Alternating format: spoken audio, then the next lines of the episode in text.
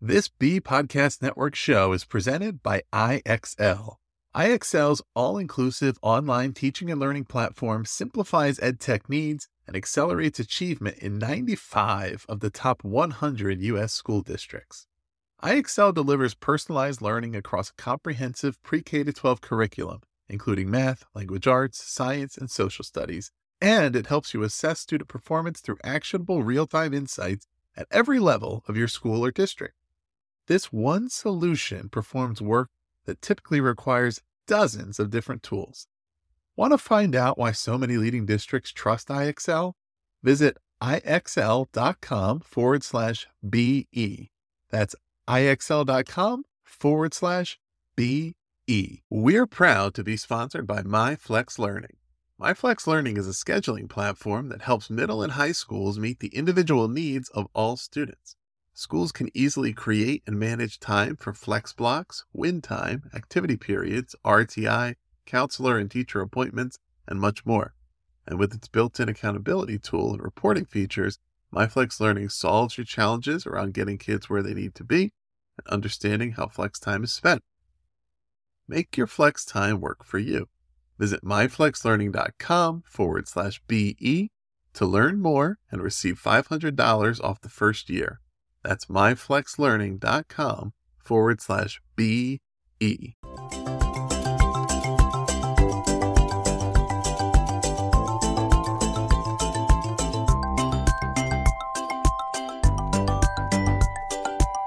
This is the Authority Podcast, where we talk with people who are the authority on their subjects.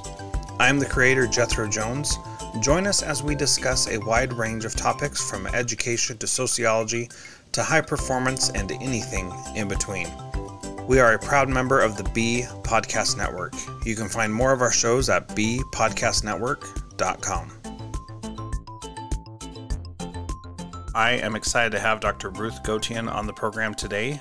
Uh, she is the Chief Learning Officer and Assistant Professor of Education in Anesthesiology and former Assistant Dean of Mentoring and Executive Director of the Mentoring Academy at Weill Cornell Medicine. During her extensive career, she has personally coached and mentored thousands of people, ranging from undergraduates to faculty members. As assistant dean for mentoring, she oversaw the success of nearly 1,800 faculty members at Weill Cornell Medicine. Currently, she researches the most successful people of our generation, including Nobel laureates, astronauts, CEOs, and Olympic champions, in order to learn about their habits and practices so that we may optimize our own success. She is the author of the book, The Success Factor Developing the Mindset and Skill Set for Peak Business Performance. Ruth, welcome. So happy to have you here. Thank you so much for having me. As a fellow educator, this is going to be this is going to be fun. Yes, it will be. I, I think we have no choice but to make it fun. So, um, your book, The Success Factor, is really awesome. I am very much loving it. And one part um, so you talk about high achievers and success and then you talk about four elements of success. And one of those i want to talk about is intrinsic motivation. And there's so much more we could go into and i could probably talk to you for 10 hours as i'm sure most people could and you could probably expound on these things for about 10 hours. But i wanted to talk about intrinsic motivation. I wanted to start however with your story of becoming a soccer player. Can you share that with us yes. You definitely read the book if you brought that up. That's how you know in school when they you, you can tell who watched the movie and who read the book. That's right. I grew up, uh, it, it, was a time where during recess, the boys played soccer and the girls traded stickers. We had albums of mm-hmm. stickers, and you would trade them with the other girls. And if you had googly eyes, that was a hot commodity, right? That was oh. extra. Well, I was not interested in this hot commodity sticker exchange. I wanted to kick a ball. I had energy. I wanted to kick a ball. And my teacher, I, I approached my teacher and he said, Well, girls don't play soccer. And I said, I, think, I don't think I said anything, but I went to the library that Friday and I took out every book they had with pictures of girls playing soccer. Because remember, this was around 1980. You didn't have women's soccer, you didn't see it on television. You know, the, this teacher basically announced what he was not seeing girls don't play soccer but i wanted to so i took out all of these library books and monday morning i come into school and put this two or three foot tall pile of books on his desk and i said i'd like to revisit that conversation about girls playing soccer and he had no choice but to let me play. The problem was there was no girls' team. So I had to play with the boys. The boys didn't really care for this. Yeah. I was put in the, you know, in the goalie position and they were not they were not gentle. But you know what? Made me awesome. Made me a great player because I surrounded myself with people who were much better than I was. I had no choice but to rise up. And I played all through high school from fifth grade all the way through 12. That's awesome. Always with boys. Were you on the boys team? By high school, there was a girls team. That's good. so Yeah. I That's got, awesome. I got to play with my own, but we we trained together with the boys. Yeah. Well, Great. the reason why I love that story is because as we're talking about intrinsic motivation, you know, it, it it's one of those things that makes it so that people can overcome the things that are in front of them. And a teacher saying you can't play soccer because you're a girl, you you just had to find a way to show that that excuse is no longer valid. Sorry, and that's exactly what you did. So, Right. but you had to have that intrinsic motivation, right? so that was really that was a blend of that intrinsic motivation which is the first principle and the work ethic which is the second principle where when faced with challenges you don't take no lying down. Low is no unless it's your personal safety or your body no is the starting point of a conversation. No really means not yet. I just had to think of a strategy to convince him that i could play soccer so I did it with evidence. I did it with data. I knew he loved political dramas. I came in with my evidence. yeah. And and and there it was. So no was not yet. And then he had no choice. Yeah, and I, I think that's great. So, no is the starting point of conversation. That's a a phrase that we don't always want our kids, our students, to understand, because then that means they're going to argue with us. But that's not necessarily a bad thing. Tell us a little bit more about that idea of no being the starting point. But that's really who we want them to become, Mm-hmm. right? We don't want them it, you know, it's easier if we tell them no and they don't they don't argue. But the ones who will try to convince us, those are the ones you want to keep your eye on because those are the ones that have that spark. Those are the ones that will not take failure lying down. Those are the ones who will fear not trying more than they fear failing. When they hear no, they think, what is the strategy I haven't thought of yet to convince you? And we know every classroom has a few of those kids. And you know those are the ones you want to watch out for because while it may be a pain right now, those are the ones who later are going to be the ones we're most proud of. Mm-hmm. And and why is it that we're so proud of people who push through the no when so much in education, especially, is focused on compliance? Yeah, well, that's a, a whole other conversation about why we have so much compliance. Um, but if you want innovation, you can't be satisfied with status quo. Innovation is all about pushing through status quo. It's about taking two disparate points and finding new ways to connect them or connecting them in a way that creates something brand new. It's doing something new with something that's old. That's innovation. That's how we got Netflix, Mm-hmm. right? That's why we no longer have Blockbuster. It's constantly pushing through the status quo. The, the people who are able to do that, the people who, for them, the journey is more exciting than that, that end goal. It's about what can I learn through the journey. They love that challenge. That channel, that challenge, that hustle, that's what they get so excited about. The end result is nice, but you know, once we get it, it's it's fleeting. We're excited for a little bit, but then, you know, we move on to the next thing. But that journey, that that's they salivate over that. Yeah. Now, not everybody salivates over that, right? Not everyone. But that's because we didn't tap into their intrinsic motivation. And they, those people might be so focused on the end goal that they're not even enjoying the process. They're not learning the process. It's all about getting the right answer. Mm-hmm. do you know how you got to that right answer? If i took out one variable would you know what to do? That's why you need the process. Mm-hmm. so why when you talk about somebody being so focused on the end goal that they're not even paying attention to the journey, what causes people to be focused on that? And and how do we get back to enjoying the the process of doing things instead of just focusing on the end result? Well, look, we're we're rewarding constantly those that get a hundred. What about those who got a 95 and how to overcome so much? Or the 80? right? We're very, very focused in our culture, we're very focused on the end results. But I want to tell you why the end result is not nearly as important. Because if that was your goal, what happens when you meet it? What happens? Well, you you've bet it. That well, that's the and goal, then right? What? and then, but then, and then what?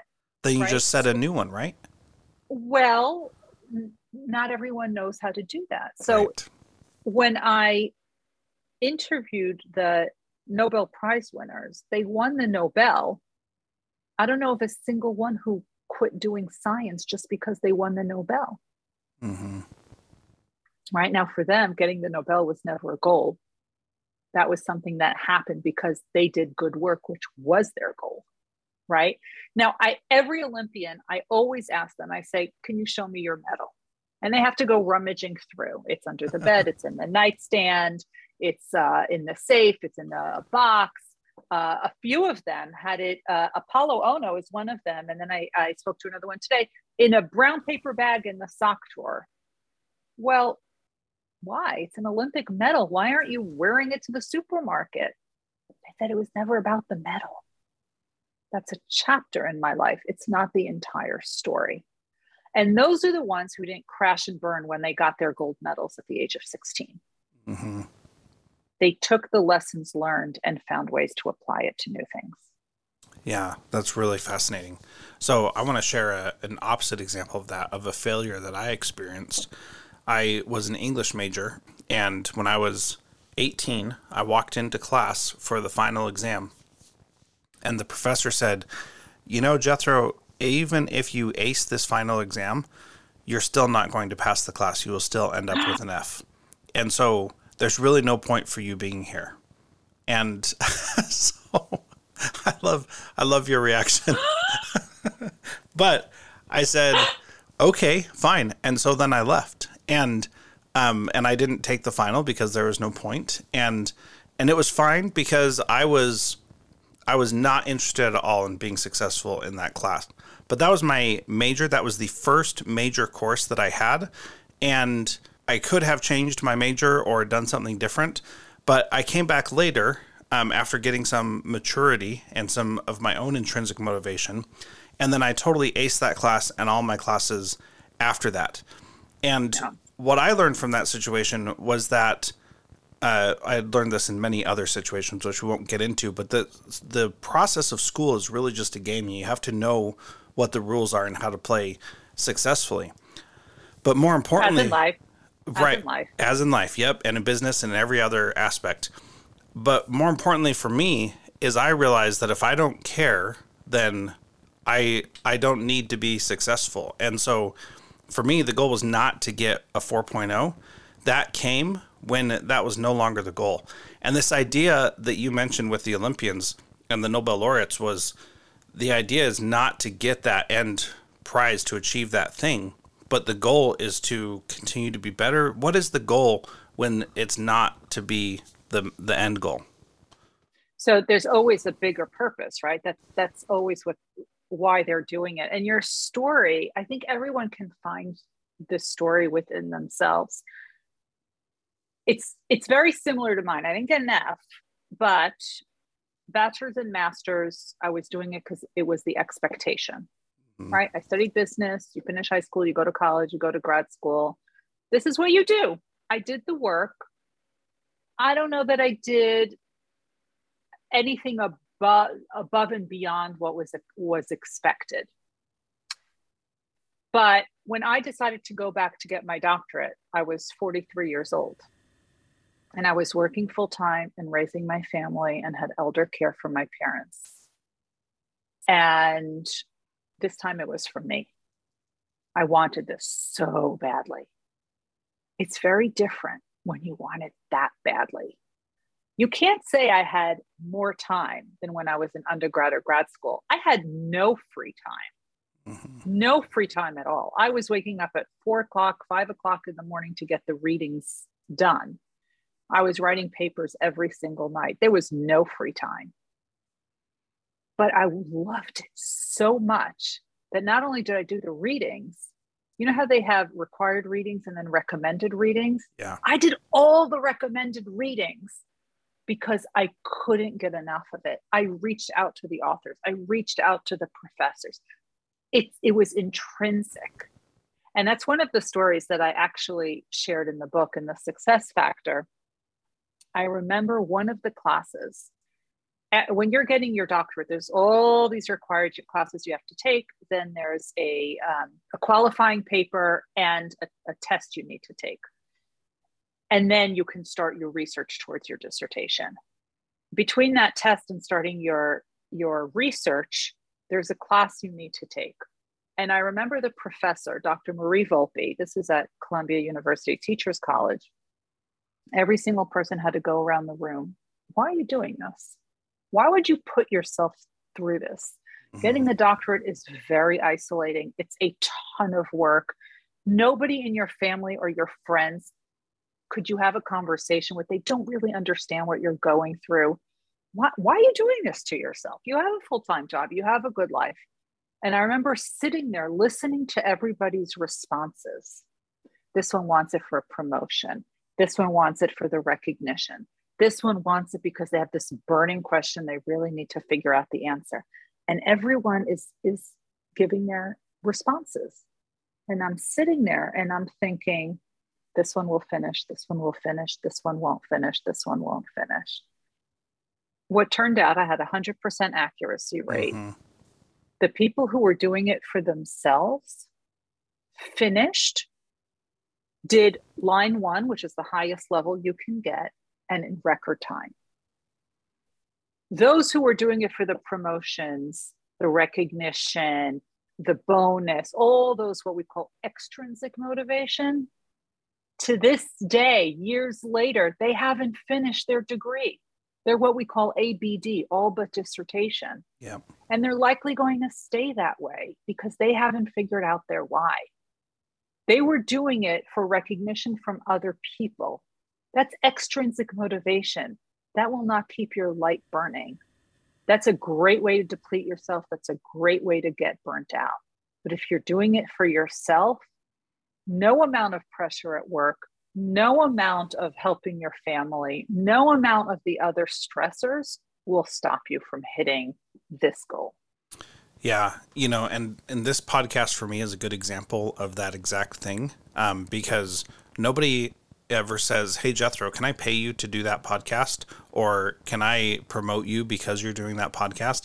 None of that ever happens. And I've done your episode 511, I think, and none of none of those things beforehand. I've never missed a week. I've always had one wow. ready to go and and it's because it's what I want uh, because I want to talk with people like you who can give me insight on how to live a better life and how to be a better leader and truly that has been uh, so amazing for me and even when it's been really hard and I have wanted to do anything else in the world besides record a podcast, I've still done it. And I remember mm. when I was moving to Alaska, we were in Canada.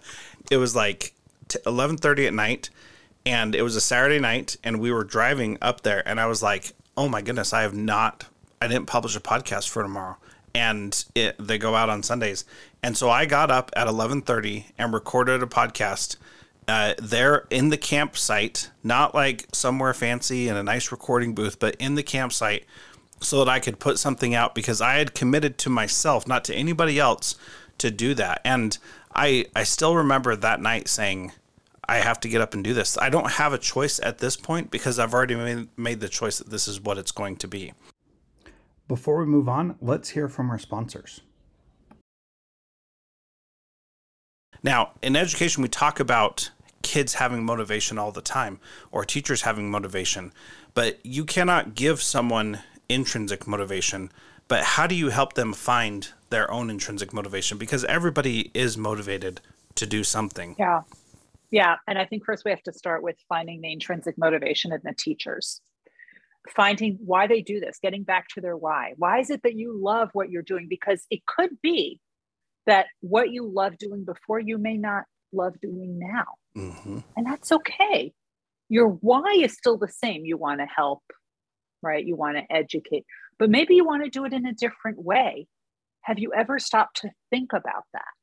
And I actually take people through a passion audit to really figure that out. It's a three column exercise that differentiates between what you enjoy doing, what you don't enjoy doing, what you are good at, but don't enjoy doing, what you would do for free if you could. All of these kinds of questions to really get people to start thinking. And I, I give people prompts, which really start to peel those layers of the onion. And if your listeners want to get the passion audit, they can right on my website. It's ruthgotian.com slash passion audit. Now, how do we do this for children? Well, I am, my expertise is in adult learning. Um, so it would be more the, the teachers and principals. But I think with the children, it's really finding out where is their curiosity. When you can tap into their curiosity, that's going to start giving you insight into what it is that they love doing. Where is it that they have all the patience in the world? Right? I can write. I could sit and write for hours and hours and hours. I produce Forbes articles each and every week. Ask me to do something creative, like a social media post, a PowerPoint post, a poster. You've got the wrong person. I can't do that where other people can do that for hours and hours and hours. So I think start to pay attention to where their focus is, what it is that they enjoy doing, what is it they're doing on the weekends, on their free time. That'll give you a lot of insight. Absolutely. And one of the things I talk about on this podcast all the time is the idea of student driven learning, where kids are driving what they want to do with the things that they're interested in. And it makes such a huge difference. They learn it faster, deeper, and they retain it longer and they don't forget the lessons that they have learned when it's something that they really want to learn themselves. And I think that we sometimes get too focused on standards and what we think they need to learn and don't recognize that a lot of those things will just come as a result of them having to learn other things that they're actually more interested in. Yeah, that's so true. You know, it's interesting. I um my the book is dedicated the book the success factor is dedicated to my dad who passed away in august 2020 hmm. but for the years leading up to it he would always come up with a um, just files from home that he found from my childhood. And i've never shared this before oh, an exclusive here on the transformative Principal podcast. This is this is an exclusive. This is my Stanford Achievement Test. Oh. From the eighth grade. I don't know if they still have that. Let me put this in perspective. I read 70 to 100 books a year. I've written textbooks. I've written the book, The Success Factor for Lay Audiences. I write for academic journals. I write for Forbes, Psychology Today, Harvard Business Review, Nature. You know, I have a doctor and I write for a lot of the academic journals. But here I was in below average in vocabulary hmm. and average in reading comprehension. Who'd have thunk? Who would who would have thought? Now, where was I off the charts? Language. Hmm. I, I don't even know how to decipher that one. Now, where was I above average? Math, math computation, math applications, anything having to do with math. So I went into finance. That was my original career. I'm good at it. Yeah. Jethro, I hated it. I left after two years. It wasn't for me. I was good at it. I got tenure in nine months. Who gets tenure in nine months? Yeah. But I didn't like it. So, you know, you were talking about standards and compliance and, you know, this the Stanford achievement test. I oh I I pull out, it's in my desk drawer. I pull it out every so often because you know what it tells me? Absolutely nothing. That's right. Absolutely nothing. Yeah. So go figure. So we put all this emphasis on something that is easily, uh, um, Nick Fisher calls it legislatively convenient because it's Yeah. easy to look at a score and say, this is what this kid got. And I remember that I became a teacher because I wanted to teach people. And then I realized that there are lots of ways to teach people besides being in a K 12 classroom. And my narrowness of thought, or whatever it was that made me not realize that early on, made me think that if I like teaching, I should become a teacher. But the reality is, I did not like being a teacher very much at all. I can do it and I'm great at it and it comes very easily, but I got bored really, really fast with it because it wasn't in my wheelhouse. And so, teaching in other ways, like coaching people, everybody that I've coached in business has been more successful than me in business. And it's not because I don't know what I'm talking about. It's that I'm I'm better at coaching them than I am at actually doing the thing. And I think that's that's a really interesting thing for people to understand what they actually care about. Yeah. And you know what? It's uh it, it takes time to recognize that. It also takes time to recognize that what you enjoyed early on may not be the right path for you. Now, one of the things I have always known about myself was that I do not do well on standardized tests because I don't have a standard mind. That's what I tell people. so when I went to get my doctorate, I wasn't scared about going to Columbia. I was not scared about taking classes. I was terrified of tests. And here I am, an adult with my own children. So I needed a plan because I knew tests were not going to work. I cannot regurgitate on command. So I actually asked in advance for the syllabi of each and every class, and I would look through it. Now, when you're in grad school, there's different themes, and you have multiple classes within each theme, and you have to take two out of three, three out of five within each theme. If there was a test, I wouldn't take that class. Hmm. I would look through the syllabus, and I always opted for the classes that had papers or projects. Mm-hmm. And that's how I succeeded because I was aware enough to know that to set myself up for success, there was no point in trying to teach myself how to get through tests. I wasn't going to learn. I was going to learn it for the test and then forget. That's not why I went to school. I wanted to learn it so I can use it. And I knew the way to do that for me and how I excel was papers and projects. Mm-hmm. Figured that out and did it. Yeah. And I, on the other hand, I'm really good at taking tests, and I can go into most tests not prepared at all and figure out how to do pretty well on them. And so, how does that help me in real life? Guess what? It doesn't. It's like the world's most useless skill, but I, I still have it. Did you teach STEM? Did you teach STEM? Um, I did not know. I taught English. Really? Because usually those who who like uh, STEM, they like the multiple choice. There's a right answer. There's a wrong answer. There's no gray. Mm-hmm. Where I live in a world of gray. Yeah. Yep. I live with the different variations of normal. That's my happy place. So that's fascinating that you like multiple choice. Yeah. So you you obviously know yourself quite well. What advice would you give to people besides the passion audit, which they should definitely do at ruthgotian.com slash passion audit? Definitely do that. But what else would you say to help you know more about yourself and become more self aware? So I think surrounding yourself with a team of mentors is critical. These are people who believe in you more than you believe in yourself. Sometimes you are so deep inside the jar, you can't read the label. You have lost all perspective. You need people like that who can tell you, you know, it's not as bad as you think. You can do it. Let's figure out some ways. They'll also bring things to light that you may not be aware of at all. And that's why you need those people. And you need them at three different levels. You need people who are senior to you at your level and people who are junior to you. Now, in the book, I talk a lot about how to approach and not approach potential mentors. And I'll give everyone a hint. Never, ever, ever ask anyone when you first meet them, Will you be my mentor? Mentoring is a relationship, it is based on people who know, like, and trust you. You wouldn't ask someone to marry you the first time you meet them. You don't ask someone to mentor you the first time you meet them.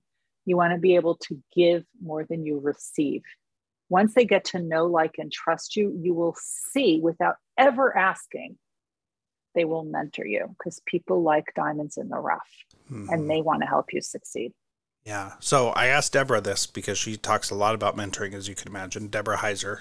One of the challenges people face is they feel like they can't bring anything to the table for a mentor relationship when they're mm-hmm. when they want to learn from that other person. So what would be the things you suggest they bring to the table to make it a give and take and not just a take? Everyone. Everyone has someone and something that they can offer. I am helping a Nobel Prize winner right now who has a book. He's extremely well known in the scientific community, has no idea how to do book marketing, zero. I am a generation younger than him, mm-hmm. and I am mentoring him on book marketing. I am referring him to certain people that he should speak with. He didn't know about this world. This is not his world at all. So, this is a small piece that I am able to help him with. And I am able to do this on repeat over and over and over again making connections, bringing up ideas. There's somebody I spoke to this morning, an engineer with a PhD in engineering. And he doesn't know how to do, he has trouble with outbound communication. And he doesn't know how to communicate in non engineering language to lay audiences. It's all about taking your complex message and deciphering and making it in, filtered in a way that the everyday person can understand it and buy into it. So these are the types of things that you can help with. Doesn't matter how old you are, doesn't matter what generation you're from. There's always something that you can teach someone else. You've got a superpower. You just need to figure out what it is. That's right. And goes back to the previous question of how do you figure out more about who you are and and then also recognizing that other people may not be as open about what they need but that if you listen yeah. closely they'll be able to express it so let me ask you a direct question about these two examples you shared did these people come to you specifically for those things then and you're shaking your head no for those who can't no. see you then how how did this relationship come up that you would be able to help them with something right so I study high achievers. So I routinely talk to astronauts and Olympians and NBA champions and Nobel Prize winners. So that's not new. And many of them have become good friends. And when I was talking to one of them, we were just talking about different things. We're not always talking about work and my research. And I somehow mentioned that I was on this podcast, I was on the show, I, you know, whatever. Why are you doing that? And I said, because I have a new book out. That's how are people going to know about it? You know, my family all bought it, but you know, everyone yeah. else needs to get the book, right? So he said, Well, what do you mean? I said, What do you mean? What do I mean? I said, I've done 120 podcasts. He said, What? I said, How many have you done? He said, I, I don't I don't even know how to what's a podcast. Uh-huh. So I said, so this is how we got into this whole conversation about it and I said, Well, are you willing to try? And he said, Yes, because that, by the way, is a sign of a high achiever. Mm-hmm. They fear not trying more than they fear failing. So he said, Yeah. So it started with one and then another one. And I had him on my show. And before you know it, he's now a regular. He's yeah, a pro. That's awesome. and he keeps saying, Ruth, do you have any more? well, it's great because you shared how these things in a real relationship they happen naturally right and that is that's so vital. And and and I think this equates to principals helping teachers that if you are paying attention and are treating it as a real relationship, then you are going to find ways that you can help them, things they need, and it's going to end up being a good positive experience.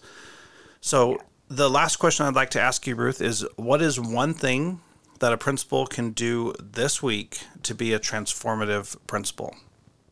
One thing a principal can do is start with your teachers.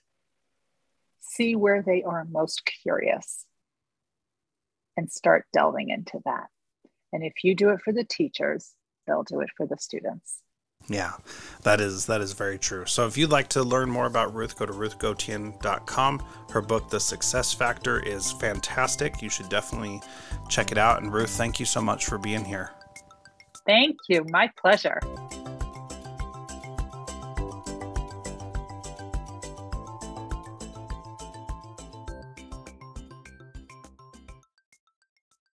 Do you want to simplify your school's technology, save teachers time, and improve students' performance on state assessments? You can do it all, but don't waste another minute. Head straight to ixl.com forward slash BE to learn how IXL's research proven teaching and learning platform can help you achieve all of these goals. That's ixl.com forward slash BE.